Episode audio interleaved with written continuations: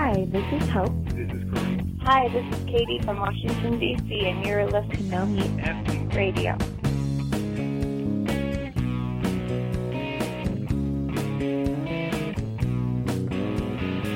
Congratulations, Matt. On what, Doug? You have officially become an adult. You have your own house. yes, that's right. The saga has ended. You can support your family and the house. And Yeah, it's not really our own. We rent it still, but oh well. but we don't live in your grandmother's house anymore. That's that's a step up.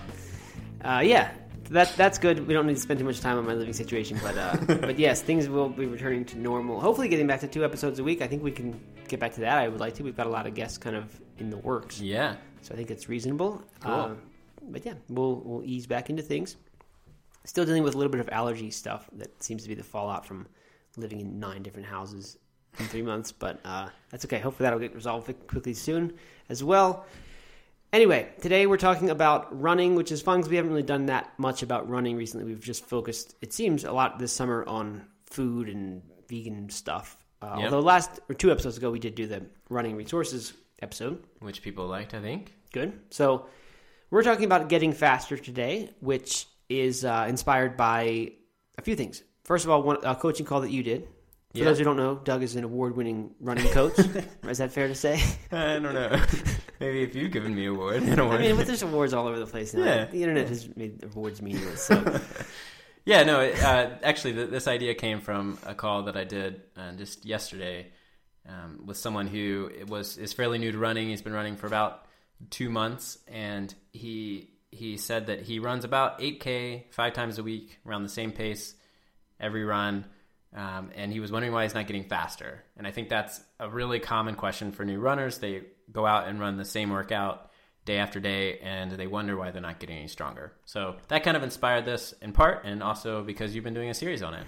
yeah, I've been doing this uh, 100 minutes faster series for the No Meat Athlete Academy, and we also gave it away as a bonus for the marathon roadmap last week or two weeks ago. Uh, and that's about the kind of my own. It, the name of it comes from that I took 103 minutes off of my marathon time, my first marathon time, in order to qualify for Boston. And it wasn't immediate. That took seven years. That process, but uh, it's it. You know, when I think back about what that was, and this is really a lot of my book is kind of mm, written in this framework, and so is uh, the the talk that I typically give at, at events. Uh, that it, it breaks down into mindset, running and training, and then diet. And those are the three really big pieces of that puzzle. And each one, of course, is detailed, and I have an hour long webinar about each one. Right. Um, but anyway, because I've been doing that, I've been thinking about this whole idea. How do you get faster?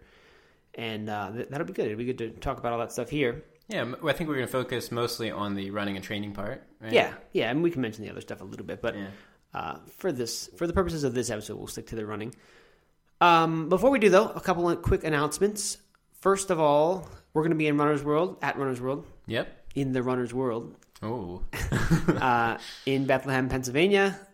When is that? That's about a week and a week. a week from today, really. Yeah, Yeah. right. Wow. Okay. Uh, so we'll be there beginning. I think that's Thursday. The races are Friday, 14th. Saturday, Okay. and Sunday. Um, and I don't know the dates there, but October 15th, 16th, and 17th? No, like I think it's 16, 17, 18. Okay. Because, fun fact, my anniversary is the 19th, Oh. and the Runner's World event has coincided with it in the past, but doesn't this year. So yeah, so that'll be fun. That'll be a lot of fun. that will be fun. Uh, if you want to come last minute, if you're local, I don't expect anyone to, to fly in last minute, but if if, uh, if you're inspired to do that, go for it. Uh, we will be there. You can use the code blog no meat athlete when you sign up for any of those race distances. They have a trail race now, and then I think you just said 5K, 10K, half marathon. Yep. Um, so the code is good for any of those races, and we'll get you some percent off of any of them or any combination of them as well. You can you can sign up and do you know We're going to run all four. I'm not. You're not. I might. I don't know. I, my running has been atrocious the past few months. He's going to run all four, guys. We'll see. You We'll just see what happens. He's gonna. If I have to drag him We'll see what happens. across that starting line, But anyway, run all four. if you uh, if you'd like to come meet us, come hang out. We'll be there. Uh, you could probably find us in the casino if it's, if it's after uh, typical event hours. Okay, so that's one announcement, and number two is that the Holistic Holiday at Sea Cruise, also known as the Vegan Cruise, which Erin and I went on last year. We've done a few podcast episodes kind of about the cruise. Had Erin on to talk about her weight loss that was inspired by the talk she saw by Chef AJ, as well as some talks about oil not being a health food by uh, Dr. Campbell, Dr. Esselstyn, Dr. Greger. Uh, that's the cruise where all that went down. So that's happening again to the Caribbean again to a different part of the Caribbean though this time. Uh, but the price goes up tomorrow, which is Friday, October 9th. So if you want to come, I think by, by the end of the day tomorrow, you've got to register to get the early bird price. So check it out. It's at a tasteofhealth.org. Uh, you could also just Google Holistic Holiday at Sea Cruise and you'll find it. Uh, but if you do, and you mention No Meat Athlete or Matt Frazier when you sign up, you will get $50 in onboard credits, Cha-ching. which is good for pina coladas. And I don't think you can use it for gambling, but maybe. That's where I'll be. That's where you'll find me. Um, at the, at the casino. Yeah, actually, that was where you would find me. uh, but anyway, so that that all is really fun, great event. Uh, really kind of changed really what we do. I mean, it it got us to stop eating oil at home, so it really made it a big change. A lot of people view that cruise as like a reset that happens at the end of the winter, which is really nice. It, it was exactly that. It was not only fun, like all the typical cruise stuff you would expect with with good food and trips and beaches and islands and drinks and all that, but also and drinks are optional, of course. uh, if you want it to be full on health reset, you probably shouldn't do the drinks part of it. But it just was a really nice way to kind of think about health for a whole week and eat healthy food for a whole week and just you know be healthy. So Yeah. Anyway. I, I was very jealous of your trip cruise last year, and I don't think we're gonna be able to go this year, but I am. you'll be jealous again. I'll be jealous again. So Sounds like anyway, a blast. uh, tasteofhealth.org. Mention No Meat Athlete or Matt Frazier. Uh, and by the way, that deal is only if you if that fifty dollar thing is only if it's your first cruise, so you can't cash in again. ah, tricky. It is tricky. They're out to get you. They're not. They're nice people. Okay, um, so let's get to our running faster thing. Yeah, sounds great. Okay, so let's let's hear about this uh, coaching call because when you mentioned this, immediately to me bells went off. I was like, and I think it's very very common that people do this, right? They they go out, they run the same speed every day, and wonder why they're not getting faster. And I'm not not making fun of that or saying that's that's you know dumb. No, it's not at all. It's I just mean, what you. I mean, when- that's how things Right. are. People When- go. You go out and practice golf, and you just go golf, right? Right. When you, when you're unfamiliar with training plans and workouts and all that stuff, you know, you think of a run as just going out for a run, and and you feel like usually you're pushing yourself a little bit, um, and and going at a distance that seems manageable that you can sustain that that push for, and then that's it. And then every day you kind of go out and do the same thing. Oftentimes you're doing even the same loop. Yes.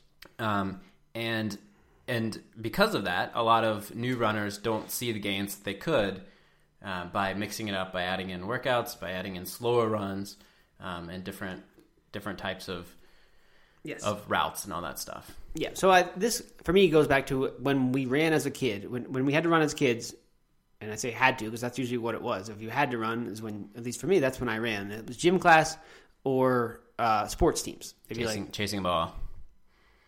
Yeah, but chasing a ball. Like, yeah, I guess that too. I mean, anything. Anytime we ran when we were younger, it was you. You would run so that when you were done running, you would you would be exhausted, right? I mean, you would run as fast as you could for that distance, and that's what you would do. Uh, there weren't there wasn't a whole lot of structure to a training program, and you, no one was doing training programs, right? We were just running. Right. So we kind of learned to pace ourselves according to what we had to do, and that's what we that's what we would run. That's the speed we would run. So it turns out that that's not the best way to to get faster. um, for a few reasons. Like first of all, there is what you mentioned, just changing it up, doing different things. That's muscle confusion, right? That's what uh, P90X is built on. so, you, of course, adding variety is going to help you. But I think more than that, there's something a little bit deeper here, and that's that it's not just that people are running the same workout all the time. It's that they're doing a workout that doesn't really do anything for you, right? Right. It, it does very it doesn't uh, stress your body to the point where it's going to require much adaptation because it's not that hard. It's just like you know you go out for an 8k run and you you do it so that it's sort of difficult, but you get home right when it's getting difficult, Right. and then you're not that uncomfortable. And it's also too fast for the endurance building. You know. you're- Right. Yeah. Doesn't doesn't like let you recover first of all from any other workout. Right.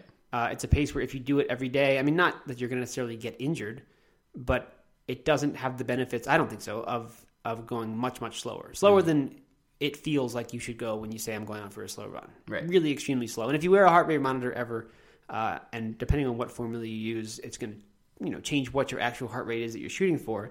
But if you're in the 65 to 70 percent of max heart rate range, uh, that's that's going to feel really slow if you haven't run like that before. Sure. And that this is that conversational pace where you can carry on a conversation while you're running.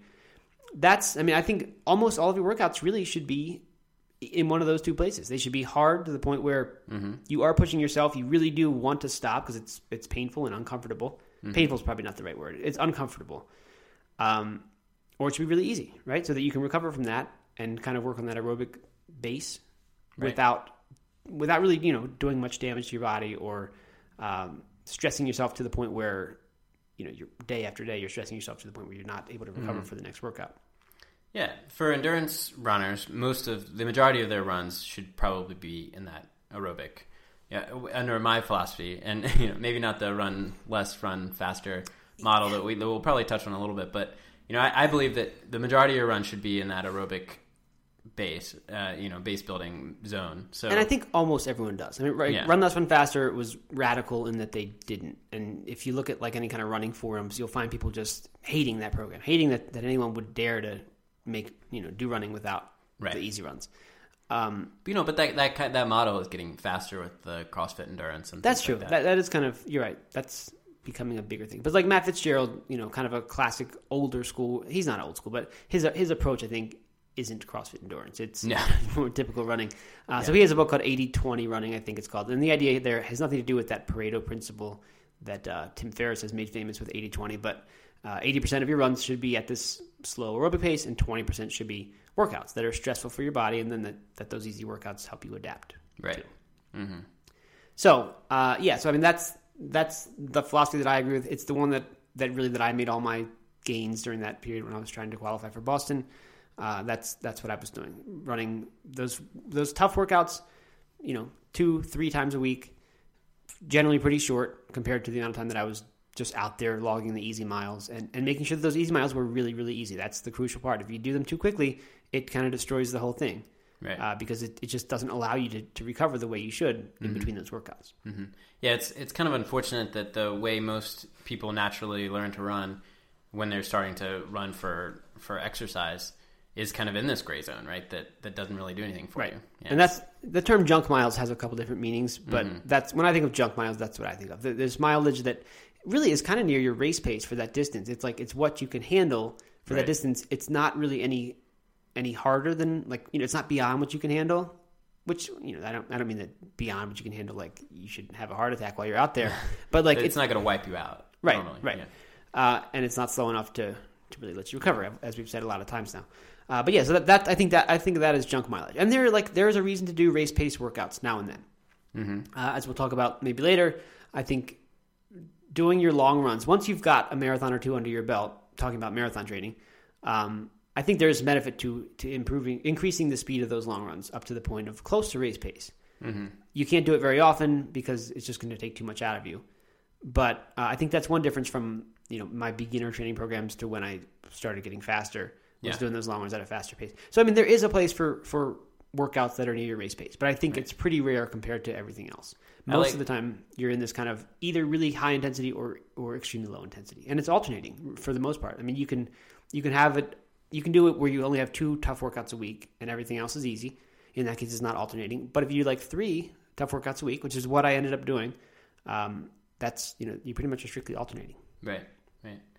Yeah, I like to recommend, especially for for people who it's not their first marathon, is is uh, doing your last quarter of your long runs at race pace, especially when you're getting into those higher mileage long runs when you're above 15 miles and and beyond. Doing that Mm-hmm. I think that's quarter. good. Jason Fitzgerald talks about that a lot. Oh, yeah. That's the progressive one, right? Is that the idea of that one? Um, yeah, I mean, I think I think there's also kind of where you kind of gradually right, right. pace. But you're talking about thirds just and stuff. Yeah, So you're but talking about I'm talking about just switching from you know really slow long run pace, conversational pace to to your race pace for the last quarter. Yeah. And I think you you said it that it's you recommend that for people who have already done a marathon, but that's an important distinction to make as well. Right. Uh, if it is your first time training for a marathon, and this goes for a half marathon as well, you shouldn't probably be doing that sort of thing. Like the long run is going to be your toughest workout of the week. That's that's the thing. When you're ramping up to run a marathon, people get injured a lot. Unfortunately, it's just what happens because that's if you're going from always running three miles or four miles or even less to in the period of 18 weeks, suddenly every Saturday you're doing 14, 16, 18, 20 miles Right. that's going to be your hardest workout of the week. And to try to make it any harder by making it faster, to have a, a pace goal at all, honestly, for your marathon, I think is a mistake Mm-hmm. the first time. So, uh, what what people typically suggest is take those long runs like a one to two minutes, probably you know ninety seconds is maybe a good average in there um, per mile, slower than what you think you could run that distance on the day or what your race pace is going to be Right. so that it's by the end of it you're still going to be tired i mean it's not it's not just that going slow is going to make it that you can run forever you'll get to the point where everything just kind of starts to hurt even if it's not your lungs Yeah. uh, so it's going to be plenty hard but Yeah. I we're mean, talking about you've if never you're if you've never run 17, 18 miles before, that that's that's hard. You yeah know? that is the workout you don't Yeah, need to add any right. speed to that uh, but what we're, ta- what we're talking about is if you have done at least one or two and you can you know that you're not going to not know but you're pretty sure that you're not going to get injured because you you know you can do it Mm-hmm. um, that's when you start thinking about that sort of stuff So so I'm curious, when you ran your very first marathon, were you following a training plan? Uh, I was following the, the free Hal Higdon plan, which Uh-huh. seems like everyone follows for the first marathon. they just they just Google marathon training plan and they find that. Um, yeah, and it was okay. I mean, it, it worked. I got a little bit bored because what at least the way I was doing it, everything was the same. All the distances, I mean, all the paces were the same. So you, there were no workouts and stuff in that. I don't think there were. He might have had like optional speed work days and all that, but I was just running mileage. Yep. I didn't know what I was doing. I had no idea really what you know what what running entailed. I wasn't. My friends and I were not runners when we decided to do this, uh, so we didn't know. I, I was doing all the workouts way too fast, really, because I was you know I, I, from that beginning I was focused on qualifying for Boston, and I, I mean, as evidenced by the first time, instead of a three ten, I ran a four fifty three, and uh, just you know had no idea what I was doing. So I think I think my favorite part of the whole your whole Boston story is when you are when you like lined up in corral one or two with like all the all the really fast people and Yeah. you're wearing like basketball shorts or something like that and we were so out of place. Yeah, it was like that. And it was it, funny that it wasn't until then that we really, that it hit us that we were out of place. Like we had to fly all the way out to San Diego, go to the expo, do all this stuff, and then only right then, a few seconds before the race was ready, did we realize like this is not going to happen. so, anyway. Um, and by the way, I called that time embarrassingly slow in an email a few weeks ago about in the marathon roadmap launch, and we got a few people complaining, saying that you know their their marathons were five hours and they were really proud of them, and I shouldn't be calling that. Um, I apologize for that. I mean, the, well you know I think what you meant was that it was embarrassingly slow for what you were expecting right for what- and and the next line of the email said that I had bet friends money that I was going to qualify for Boston. So that was embarrassing to to Yeah. miss that by 103 minutes and lose the bet by that much. That was embarrassing for me. I'm not not trying to generalize and say that that is an embarrassing time for someone to run in a marathon. No. In my situation, that was embarrassing. Um, but who knows? So anyway, I apologize if that offended anybody. I did not mean it to be that way. what a jerk I know. Anyway, um, let's see. So we talked about workouts, though. We've mentioned this general framework of alternating hard workouts with easy workouts. Even if it's not alternating, you can just do two hard workouts a week if that's what you, you could do one a week if that's what you want. Um, but for someone who is new to this, what would you, the running coach, suggest as what types of workouts would we be doing on these workout days?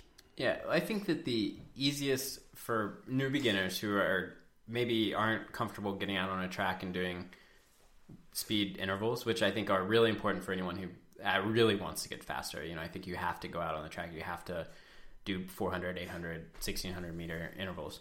But if you're just flirting with the idea of, of doing some speed work, um, the easiest and the, the the least intimidating is a fartlek run, I think.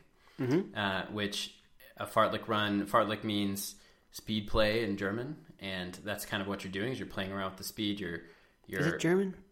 I'm almost positive it's German. Okay. I hope so. I don't That's know why I what I thought it was something written, different. Written them many times. okay.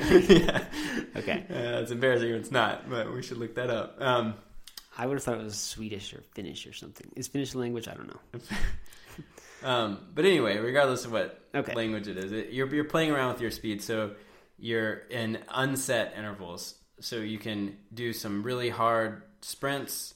So say you're going out for a five mile run, you can add in some really hard sprints, followed by a slow jog for a few minutes, and then a tempo run for half a mile, and then you know slow it down a little bit more. And you're kind of flirting with different speeds and different distances, um, and you can play around with it. So you could say, I'm going to do a tempo run till you know the the end of this road before I take a right or something like that, or I'm going to sprint until the third red car drives past me, um, and kind of play around with all kinds of different things. So there there is fartlek workouts that are much more structured than that, Mm-hmm. but um, as you're just beginning, that's a really approachable way to do it, I think. And then you're kind of fluctuating within the different speeds there.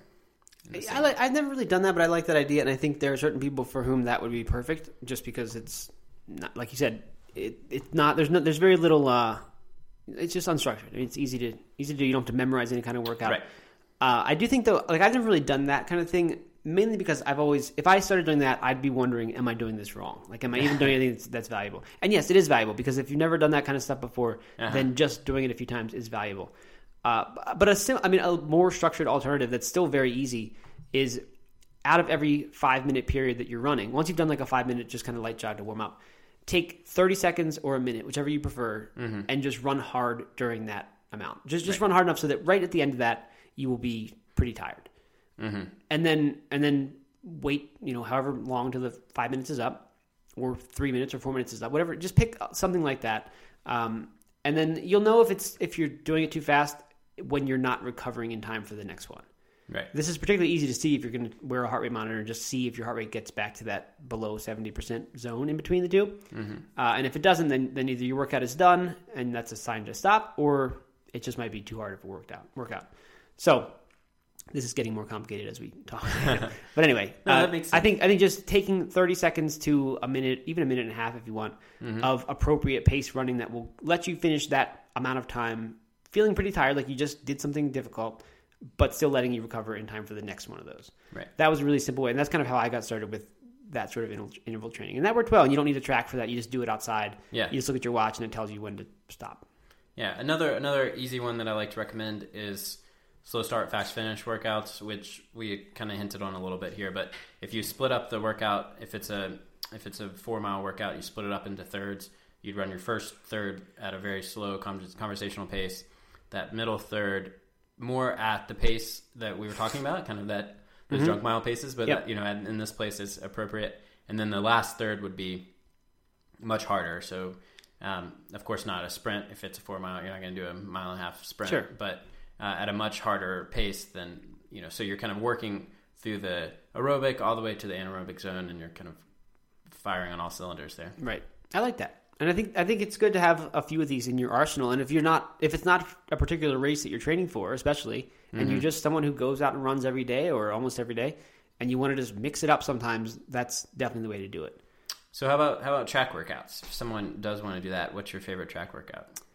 It's been so long since I've done them that I don't have like in my mind fresh the ones that I really like. But I do remember a few of them. Uh, I'm gonna kind of mess up exactly the precise things, which makes them very not useful for someone listening to this because they can't do what I said. Um, but I, there was one that was just 10 400 meter repeats, Yep. and I believe in between each one was a 400 meter jog. Yep. So it was just go 400 meters, which is once, once around a standard track. Um, I forget what you know. It, it, I don't want to say the pace that you're doing it is totally depends on what you are, you know, what your ability is as a runner. I mean, somewhere I think in the 80 seconds range, 80 to 90 seconds. This is when I was trying to train Yeah. to BQ. And you would do 10 of those things in, with with just light jogging in between them. And once you got back around the track, it'd be time to start again. This is, this is a good time to note that there are several different calculators that online that are free. We can post some in the show notes that um, where you where you plug in your your goal race time, and then it'll break it down what the distances or what pace you should be running at different distances. So if your goal race time for a 10k is 60 minutes, then it will break it down what your 400 meter time should be or your 800 meter and you know, Okay, mile right. time. Yeah, I've always wondered about those things. They don't. That won't. I mean, that's going to tell you how many, how fast you should do 800 meters if that was your workout.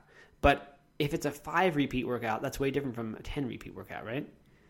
Yeah, Like, in like what you can kind no, of. it's- I mean that's true. But but if you're if you're trying to stay around in that zone, Just in that zone. Yeah. yeah, you know. Another good one is uh, Yasso 800s, Mm. which is interesting as a race prediction method.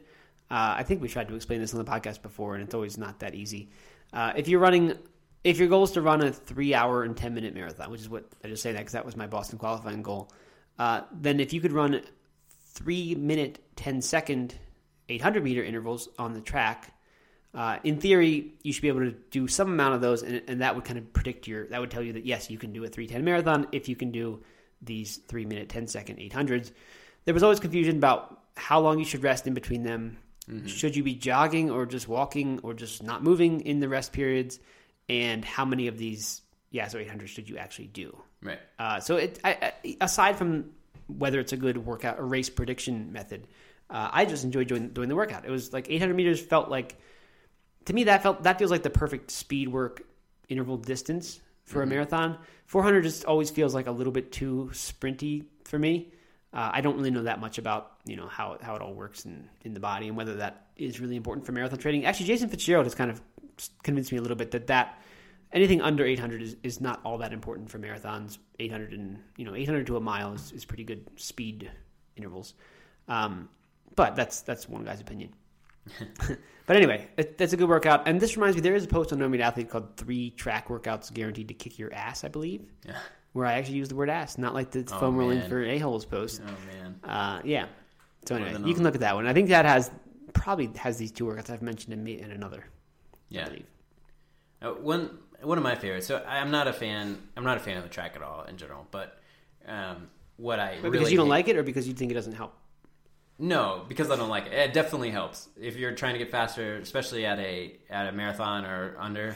Then it helps enormously. You have to do it to mm-hmm. get faster. So I am a fan in that in that way, but I just hate doing them. yeah, I right. hate I hate suffering that much uh, on going the speed, and I also just really hate running around circles mm-hmm. on a mm-hmm. track. Um, and what makes it worse for me is if I'm doing say 10 800s where it's just really repetitive. What so what I like uh, what I really like is a lot of workout where you're doing different distances. Uh, oftentimes you climb up, so you might start at a 400, maybe do two 400s, two 800s, two 1200s, and a 16, and then you work your way back down.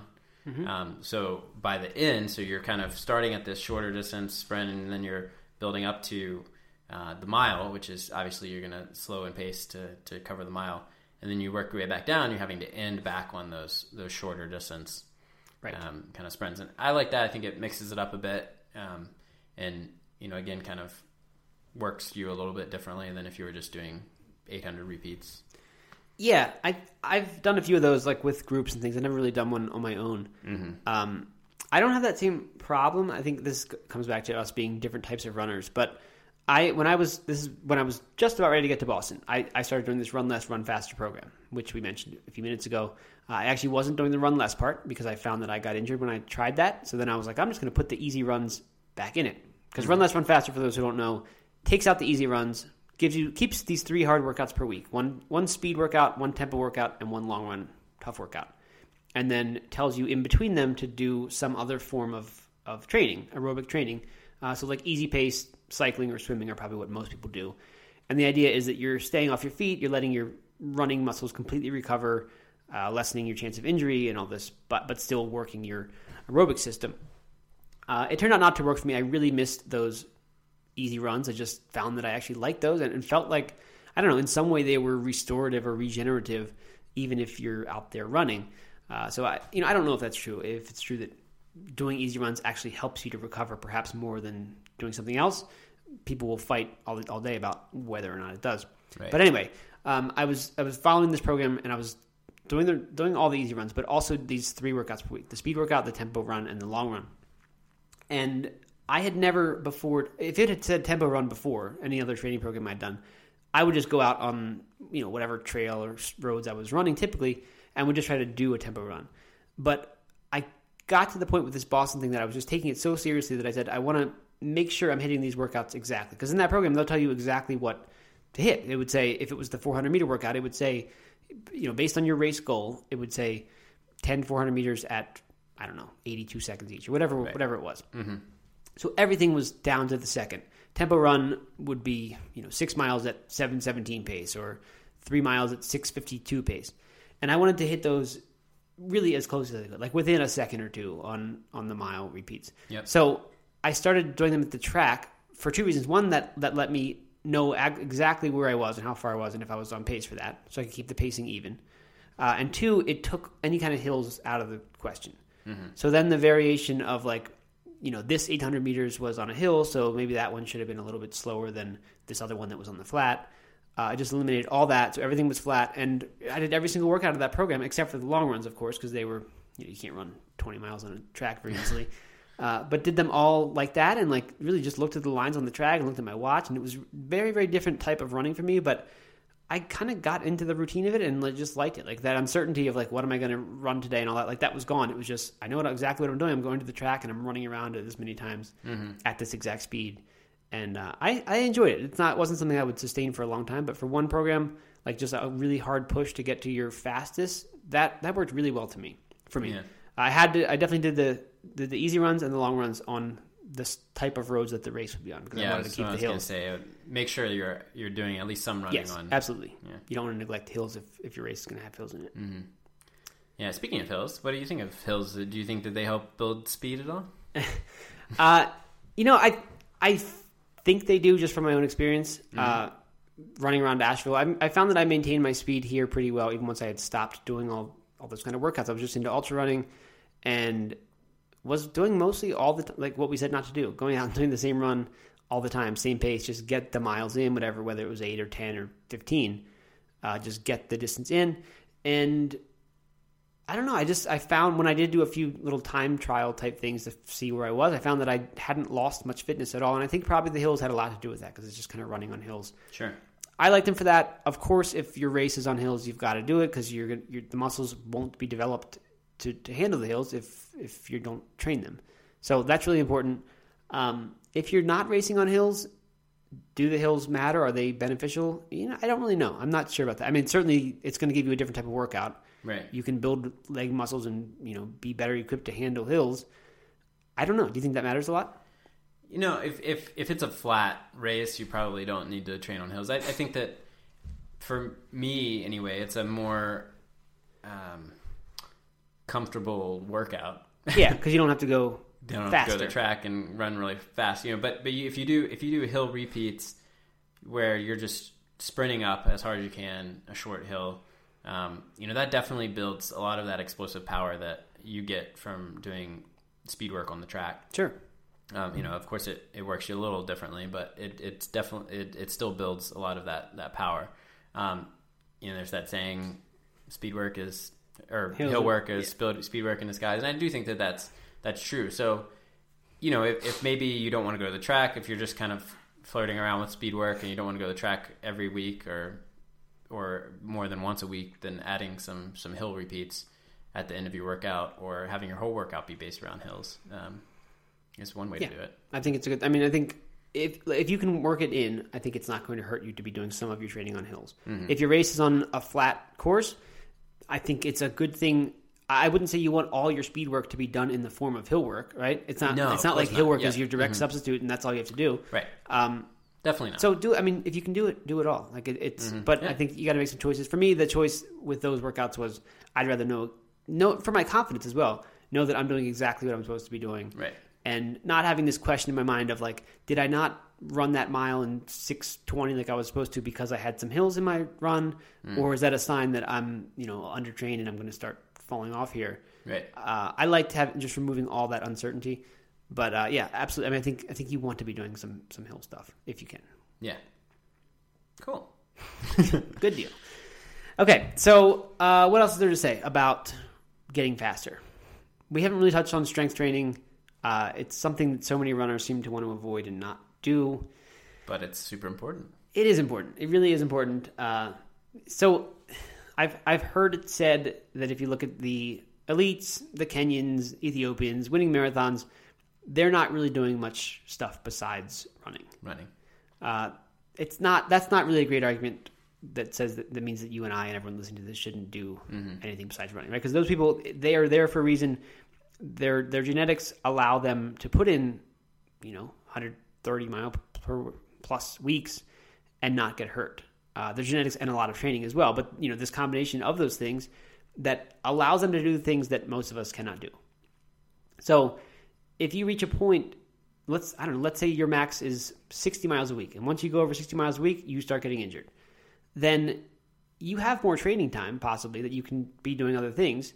You could be doing cross training with that time and not adding to your you know the amount of uh, stress that's happening on those running specific muscles and joints and bones. Um, or you can be doing other strength workout stuff. So, you know, just because elites don't do it isn't necessarily an argument that no one else should be doing it as well. Right.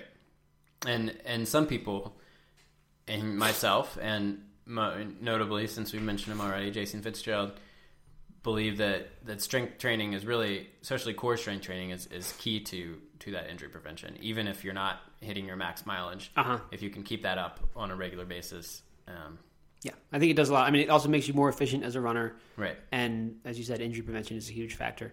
Uh, So yeah, I mean, I think if you can, not even if you can, you absolutely should be doing it. If you're trying to run your fastest marathon, uh, I think for 99% of people, you should be doing some strength training as well. Yeah, Uh, and by the way, it's not that all elites don't do strength training. I'm sure there are plenty of them who do lots of it.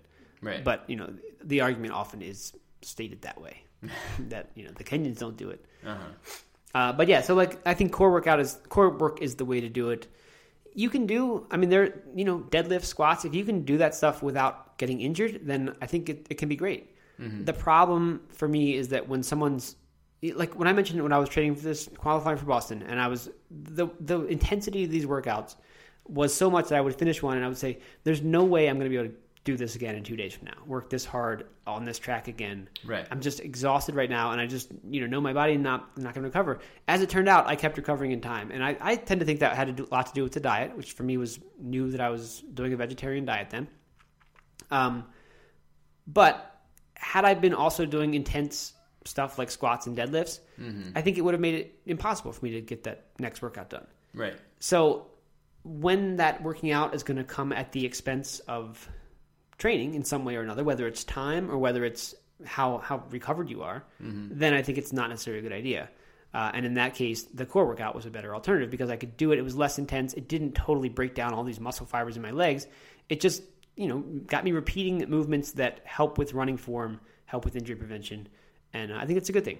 So when do you, Doug, recommend doing those in relation to workouts? After the run. After the run, After right? the run, yeah. And it, you really, we're only talking about ten or fifteen minutes. If you can do ten or fifteen minutes after every run, that's ideal. Or maybe, maybe just three times a week or something like that. Um, and just doing a, a some sort of core routine that works a number of different exercises. You know, we're not talking about a ton of, of workouts. We're not saying you have to go to the gym and you have to do all this stuff. Um, just a little bit of a, a flow with through a few different exercises can go a long way. And Jason has some stuff on his website. Uh, if you look up his standard core routine, strengthrunning.com, standard standard core routine, you'll find like a little sample thing that you can do. And uh, the reason to do it after runs is exactly what I said that you don't want it to come at the expense of training in any way. Right. So if you do this hard stuff before your run, then you're not going to get in as good a workout as you know as the run. And we want the focus to be on running, assuming that's your your reason for doing this. If your reason is general fitness, then that principle maybe isn't there anymore, right? Maybe it's maybe you should be doing different exercises anyway. Uh, but because we're talking about runners specifically who want to get faster, you want that to be your number one priority, and that is also related to why you want to do it around your on your workout days, not your off days, because it just seems like after that you you want your off day to still be an off day, right? We want to have, give your body a chance to recover. So rather than doing your your core workout on off days, which would then create sort of something difficult every single day of the week, it would make more sense to do it just after your difficult workouts Yep. on the track or wherever, then Right. go to your core stuff. Absolutely. Yeah, those rest days should really be rest days and um, recovery days. Yeah, that by the way uh, is something that I should mention. For me, was was the first uh, phase that I that I underwent in order to stop getting injured, where I only did easy runs. So I, I instead of only doing runs that were this race pace kind of junk mile pace, I went to a phase where all I did was easy runs for a whole marathon training cycle. Wow. Uh, just did everything at below seventy percent, and that's what allowed me to run a marathon again. It took me four years to get that to happen because I had all these injury problems. Uh, so, but just slowing down everything to that point allowed me to get a run, get get a marathon completed, and then once I got that done, then I started this alternating idea of actually doing tough workouts. So I think if you've got time or patience, it's not a bad approach. If you're having if you're having trouble getting anywhere and you're always doing the same workout all the time, one option, and this is not that undif- not all that different from like what Rich Roll did with the Maffetone method stuff, right. Yeah. where you go for a few months of just doing easy stuff and never letting yourself get above this this threshold, and that for most people was around seventy percent of max heart rate. Cool. Good. Okay. Anything else? You know, I think that about covers it. That's all you need to get faster, right? That's it. Just There's follow our more instructions, and you'll be running. Yeah. You're running the Olympic trials in no time. Exactly. Uh, you've got a post coming up on No Meat Athlete about this. I do. Uh, not really about getting faster, but about different workouts, running workouts, and kind of the the most common uh, themes that you would see in a training plan that you've probably seen that, that you can start introducing if you haven't seen them in your training plan. Uh, and that they just explain it a little bit better and give some examples of, of how you can implement those workouts. So that'll be coming out pretty soon in the next few days or so. So check that out. There you go. You can refer all your coaching clients over to No Meat Athlete to check that out. In the There you future. go. That's right. All right. Uh, so yeah, so do that. I mean, if you're, I think this this anyone who's super advanced as a runner knows everything we've talked about. Uh, but I think if you're someone who's just not done that many running workouts or anything like that, uh, but you would like to get faster, we've talked about the ways to do it, the kind of the um, the how to do it, but then the what specifically do you actually do? That's what something like what you mentioned is. I mean, your your blog post. We've mentioned a few examples of specific workouts, but you can find them, and it, it comes down to what training program you pick. Like you pick a program, and it's going to specify your workouts for you uh, according to that author's philosophy. Whether you know whether they focus a lot on speed work or whether they never have you running anything less than a mile. Right. Which you know, and there's going to be different philosophies. So pick an author that you like, follow that plan, you know, for whatever your goal race is, and just do what it says. But if you're a brand new, I mean, if you're brand new to this idea of doing workouts other than just the basic race pace workout, then like Doug said at the beginning of this, just kind of fool around. You don't need to have a structured workout. Right. Do whatever it's going to take that you know that will that will get you over the hump of like. I guess it could be a little bit scary if you've only just done certain Definitely scary, right? yeah. To say like now I have to do a workout. Uh, you want that to be not intimidating, so you can literally go do the fartlek stuff and speed play German or whatever language it may be. uh, but yeah, I mean, it doesn't have to be a big intimidating thing. And you know, it should be noted here that if if you only run at one speed basically your entire life, that running slow and running really fast is going to feel different, right? So having a little period there before you start doing repeats, 400 mile or 400 meter repeats, uh, to just kind of feel out the different paces and get to know them a little bit better, see what that feels like to run at a conversational pace or to run at a at a faster pace is, is a good way to is a good thing to do, I'd say. Definitely. And, and if you do have that fear of like, am I doing this right or not? Uh, one thing that you can be happy about is that if you have only done one speed of running pretty much all your life, then it's going to be really hard for you to screw this up, right? If you start mixing up, mixing in more difficult workouts and doing alternating them with really easy workouts, you're going to get faster. Like it, it's very hard for you to do that wrong. Uh, certainly at really high levels when you're trying to shave a few seconds off your marathon time or even just a few minutes off your marathon time, uh, then it's going to matter that you do do exactly what your coach or your plan says. But if you're not there, you have a lot of gains to make, and and they'll come simply from doing anything. So I think not something to stress about. Yeah. Okay, then uh, that is it. Don't forget, check out a tasteofhealth.org vegan cruise. The price goes up after Friday, October 9th, which on the day we're recording this is tomorrow. So check that out and mention No Meat Athlete or Matt Frazier when you sign up. And don't forget Runner's World blog No Meat Athlete code or blog Rock Creek Runner. we'll be there a week from now. Love to uh, see you. Doing all the races. Will be fun. We would love to see you. Come say hi. And even if you don't uh, use our codes, please come say hi to us and uh, hang out. Yeah. And I got kind of a cool thing I think we should share. Okay? That uh, last in the last episode we mentioned that Sid is putting on a vegan ultramarathon. Yes. And it was brought to our attention from a listener named Anna that she is the race director of another vegan ultramarathon on the East Coast in Pittsfield, Massachusetts. It's called the Vegan Power 50K, and I think it's mid June. So if you're looking for a vegan ultramarathon, definitely check out Sid's out west or Yes. Anna's Vegan Power on the East So Coast. revise our, our statement. Sid's is the only West Coast vegan ultramarathon. There you go. that we know And then of. someone will email us about that, and it'll be the only Mendocino there you go. ultramarathon that's vegan. Cool. Yes, but very cool. Vegan races are a good thing. Uh, I don't. I mean, do these these vegan races don't exclude non-vegans. I think, right? They just No. That's what they serve. Right. Yeah. I'm gonna start the only only vegan race. you have to prove you have to have your, your Yes. V card. That doesn't work. yes, virgin and you have bring two V cards to the race. oh jeez. Here we go. All right, let's wrap it up. Before it gets too down. Yep. Thanks for listening, everyone. Talk All to you soon. Take care.